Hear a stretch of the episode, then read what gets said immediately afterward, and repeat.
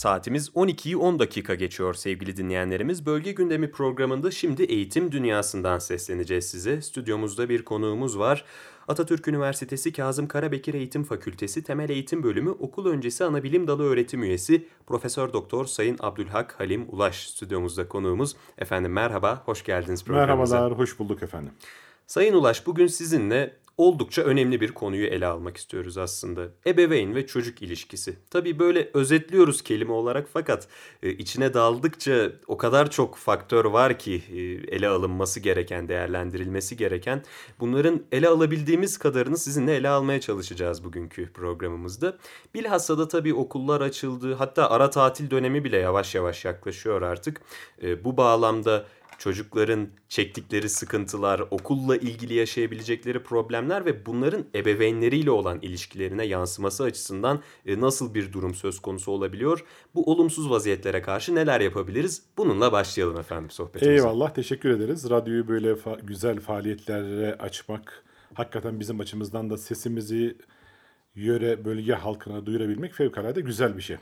Bu münasebetle herkesi sevgi ve saygıyla selamlıyorum ve bizi yurt içinden, yurt dışından dinleyen bütün izleyicilerimize, dinleyicilerimize gönül dolusu bir merhaba demek istiyorum. Şimdi önemli bir konuyu tespit ettiniz. Okullar açıldı. Birçoğumuzun çocuğu var. Bu çocuklar okul öncesine de gidiyor olabilir. Yetişkin düzeyinde sınavlara hazırlanan çocuklar da olabilir. Ne yapmak lazım? Aslında bugün konuşacağımız belki 10-15 dakika içindeki konular genel insanı da ilgilendiren konular. Çünkü sadece çocuk bağlamında da bakmayalım. Biz anne baba ya da yetişkin insanlar olarak kendimizi huzurda ve güvende hissettiğimiz kadar diğer insanlarla doğru ilişki kurabiliriz ve bu doğru ilişkinin neticesinde hem biz hem ilişki kurduğumuz bütün paydaşlarımız mutlu olurlar. Öncelikle bunu söylemek lazım. Anne baba kendini ne kadar güvende, kendini ne kadar emin hissederse, çocuklarıyla güven ilişkisi kurarsa, sevgiye dayalı, saygıya dayalı bir ilişki kurarsa, çocuğu manipüle etmeden, çocuğun özellik durumuna müdahale etmeden bir süreç geliştirirse eğer bu sürecin sonucunda hem anne baba kazanır hem de çocuklar kazanmış olur. Peki bu süreci en önemli baltalayan unsur ne diye soracak olursak açık ve net konuşacağım. Okullar ve eğitim sistemlerimiz anne baba ve çocuk arasındaki maalesef bütün ilişkiyi yerle bir eden bir sistem. Şimdi şöyle bir şey düşünelim. Ben size sormak istiyorum. Buyurun efendim. Şöyle bir yer düşünün. Dört tane duvarı var. Duvarların üstünde teller var. Üstünde güvenlik kameraları var. Ve ön tarafında güvenlikçiler var. Böyle bir yer. Düşünün, tasavvur edin desem sizler neyi düşünürsünüz? Kavram olarak hapishane geliyor. Kavram olarak başta, hapishane ama şu anda Maalesef okullarımız da pek bundan farklı değil. Bunu bir slogan olarak söylemiyorum. Gelin beraber muhakeme edelim. Sonuçta kararı kendimiz verebilelim. Cezaevini insanlar seçer mi? Seçmez. Seçmez. Birileri onları zorla gönderir. Okulları çocuklarımız seçmiyor. Biz onları zorla gönderiyoruz. Cezaevi kurallarını mahkumlar mı belirler? Hayır. Belirlemez. Okul kurallarını da öğrenciler belirlemiyorlar. Bir takım yetişkinler onlar adına kural belirliyorlar. Cezaevinde ne yapılacağına dair sistem ve süreçler mahkumlar tarafından mı belirlenir? Hayır. Okuldaki bütün kurallar, öğretmen, ders, kitap, müfredat her şey insan özelliğine zıt bir şekilde tamamen birileri tarafından belirlenir ve çocuğun üzerine önüne koyarız bunları. Bunlar çok defa gelişimi, özelliği, merakı, keşfi desteklemeyen şeylerdir. Dolayısıyla çocuk kendini hapishanede sıkılmış, büzülmüş hisseder ve o stresle eve gelir. Eve gelir gelmez kapılar açılır. Bugün okulda ne yaptın sorusu anne tarafından sorulunca evet. aslında canlı bombanın da düğmesine basılmış olur. Problem buradan başlar. Biter mi? Hayır bitmez. Peki ne olur? Öğretmen sınıfta yapamadığı, kuramadığı bilgisel hakimiyeti, liderlik hakimiyetini WhatsApp grubu üzerinden anne babalara devreder. Eğer bir milli eğitim okuluysanız biraz daha kaba ifadelerle ama bir özel okuldaysa sayın veli lütfen şu ödevleri çocuğunuza yaptırınız şeklinde çocuğun üzerine sorumluluğunu almadığı, neye hizmet ettiğini bilmediği bir ödevlendirme sistemiyle beraber normal gündelik hayattaki baskı ve otorite anne babaya devredilir. Bu sefer sazı anne baba almıştır ve çocukla karşı karşıya gelmenin tam da zamanıdır orası ve problemler burada başlar. Çünkü sistem çarpıktır merakı, öğrenmeyi, gelişimi, keşfi desteklemeyen bütün sistemlerde siz işi yönetecek bir otorite, bir inzibat, bir asker, polis koyarsanız ve sistemi onların marifetiyle götürmeye çalışırsınız. Maalesef evdeki mağduriyet de anne babaya düşmüştür. Anne baba bu kutsal görevi biraz da moda fikirlerle çocuğum çok iyi bir yere gelsin, akademik hayatta başarılı olsun şeklinde bütün sistemi böyle kurgular ve işte savaşın başlama noktası tam da burasıdır. Sistem çarklarını böyle sürdürüyor elbette. Evet. Fakat bu noktada ebeveynler ne yapabilirdi acaba bu durumu çocuğun lehine ve çocuklarıyla olan ilişkilerinin lehine biraz daha düzeltebilir? Bunun net bir cevabı mümkün mü acaba? Efendim net bir cevabı kesinlikle mümkün. Önce şöyle oturup bir arkamıza yaslanacağız.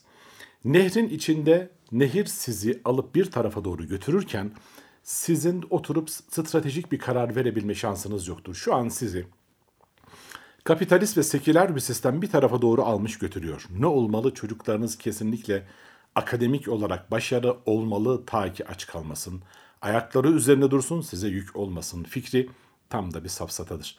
Bugün onlarca üniversite mezunu var işsiz güçsüz gezen ama gerçekten iyi bir mesleğe sahip hayatında duygusal zeka ile iş görebilen, iletişimi güçlü, takım ekip çalışmasına açık, diğer insanlarla doğrusal ilişki kurabilen ve kendi duygularının, eylemlerinin, davranışlarının farkında olabilen çocuklar hayatta çok daha mutlu ve başarılılar. Demek ki madde bir, akademik başarı eşit değildir hayattaki mutluluk. Bunu anladığımız an her şey değişmeye başlıyor. Çocuklarımıza daha sevecen yaklaşıyoruz. Çocuklarımızın deneme sonuçları kötü de olsa onunla olan bağımızı, o özel bağımızı, güvenli bağımızı çok daha iyi temin ediyoruz. Böylece hayattaki bütün anlamı akademik başarı üzerine kurgulamayan hayatta başka şeylerin de varlığını fark eden çocuk aslında hayata daha öznel, daha objektif, bir taraftan daha verimli bakıp çok daha fazla şeyi alımlamayı biliyor. Durum böyle olunca kendi potansiyelimize yönelmek en doğru şey. Anne babaların okulun sistemin aslında tek bir amacı olmalı.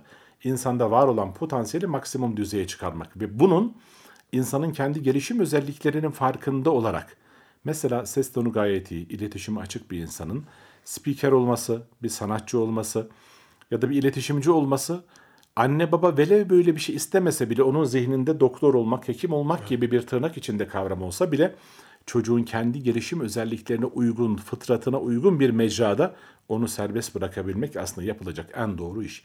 Bir kere şu zihinsel prangayı kesinlikle kırmak lazım. Okulda başarılı olan hayatta başarılı olur. Hayır, bugün dünyaya yön veren insanların birçoğu okul terktir. E ne yapalım çocuklar okulumuzu mu terk etsinler? Hayır.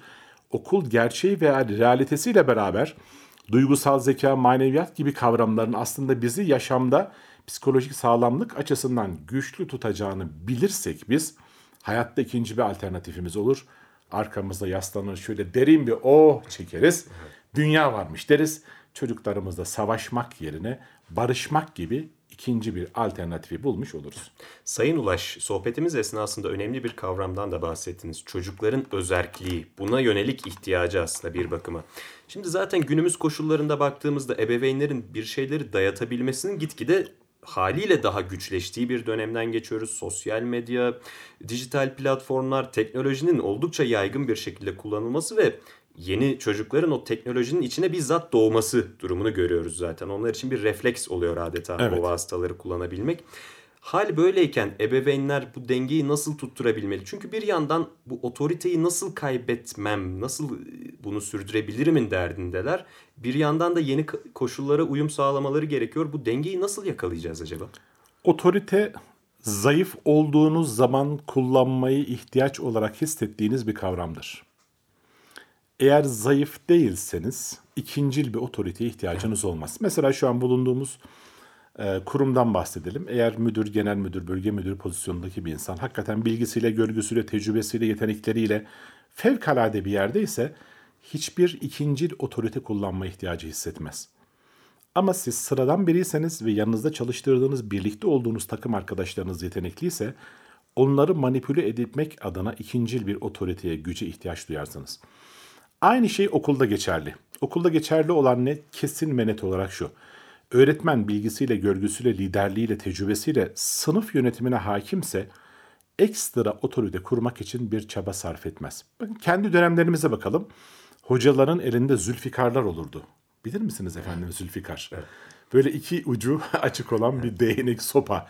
Hoca onunla gelir, onu size şöyle bir gösterir. Biraz sonra benim sözlerimi dinlemezseniz bununla muhatap olursunuz imajı verilir ve onu her zaman öğrencinin gö- göreceği bir yere koyardı.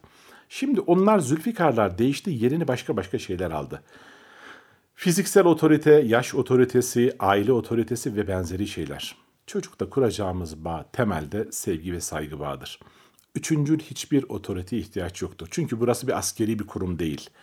Biz ne yapmıyoruz? Bir asker yetiştirmiyoruz, polis yetiştirmiyoruz. Velev ki yeni güncel o tarz kurumlarda bile artık yeteneğin, başarının, bilginin, tecrübenin çok daha otoriteden önemli olduğunu ve hizmetkar liderliğin bir süreç olduğunu görmeye başladık. Peki anne baba ne yapmalı? Bir kere çocuğun mecrasına ve tabiatına uygun bir talep otorite gerektirmez. Mesela şunu yapıyor muyuz? Hadi yemek yiyeceğiz. Yemek yemeyeni döverim diyor muyuz?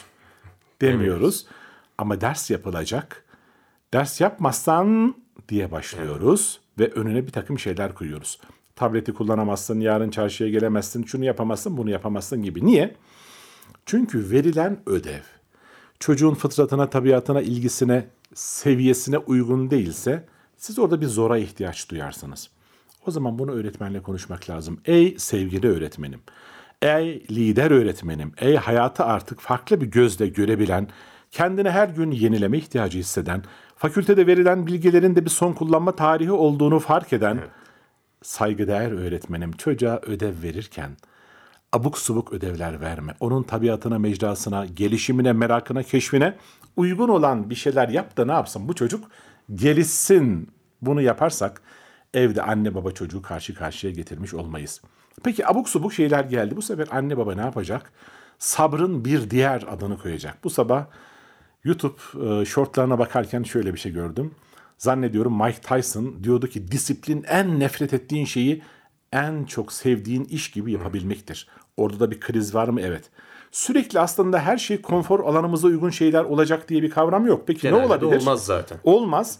Ama bunların hayatın bir takım realiteleri olduğunu bilirsek, şu sanal gerçeklik durumundan bir çıkar, hayatın gerçekliğiyle, realitesiyle karşılaşırsak bir takım şeyleri aşabilmek ve geçebilmek adına şu yaptığımız şeylerin de haklı bir zaruret olduğu düşüncesi olursa bu sefer yaşamda istediğimiz değil de yaşamın bize, hayatın bize sunduğu şeylere karşı daha dinç, daha dik olabilmek adına bir beceri geliştirmiş oluruz diyorum efendim.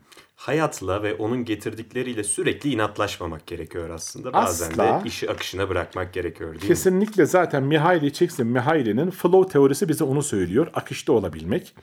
Akışta olan insan ne geçmişin enkazıyla ne geleceğin kaygısıyla uğraşmaz, şimdi ve burada yaşar. Sayın Ulaş. Çok teşekkür ediyoruz efendim aktardığınız bilgiler için. Çok keyifli bir sohbet oldu. Bilhassa ebeveynlerin bazı ezber kalıpları bozmaları ve e, çocuklarıyla olan ilişkilerini daha yeni bir perspektiften ele alabilmeleri açısından ve aynı zamanda öğretmenlerin de bunu Kesinlikle. yapabilmeleri açısından e, anlamlı katkılar sunduğumuza inanıyoruz efendim. Sizin e, desteklerinizle ve aktardığınız bilgilerle çok teşekkür ediyoruz size. Efendim burada bir 10-15 dakika içerisinde sadece bunları söyleyebildik ama bunların çok daha detaylarını İlim İrfan Okulu adlı YouTube kanalımızda ve kendi Instagram adresimizde hap bilgi mahiyetinde bunları tek tek hiçbir karşılık ve beklenti içinde olmadan anlatıyoruz sevgili dinleyicilerimize, takipçilerimize. Lütfen oradan takipte kalsınlar. Bunu da bu vesileyle duyurmuş olalım. Herkes Eyvallah. sosyal medya kullanıyor artık nasıl olsa. Böyle faydalı bilgilere de odaklanmak onlar açısından da güzel olacaktır diye düşünüyoruz. Bir kez daha çok teşekkür ediyoruz efendim. Sağ olun. Efendim ben teşekkür ederim böyle bir fırsat verdiğiniz için. Sevgili dinleyenlerimiz, Bölge Gündemi programında saatimiz 12.24'ü gösteriyor. Eğitim dünyasından seslendik size.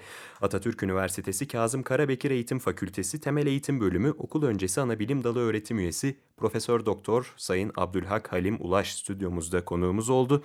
Kendisiyle çocuk ve ebeveyn ilişkisini olabildiğince, süremiz el verdiğince farklı perspektiflerden ele almaya çalıştık ve hem ebeveynlere hem öğretmenlere yönelik anlamlı mesajlar aktarmış olduk. Birlikteliğimize müziklerle devam ediyoruz. Arşiv kayıtlarımızdan seçtiğimiz bir şarkı dinleyeceğiz şimdi. Çok yakın bir zamanda Temmuz ayında kaybettiğimiz kıymetli sanatçımız İlhan İrem seslendiriyor. Yemyeşil bir deniz.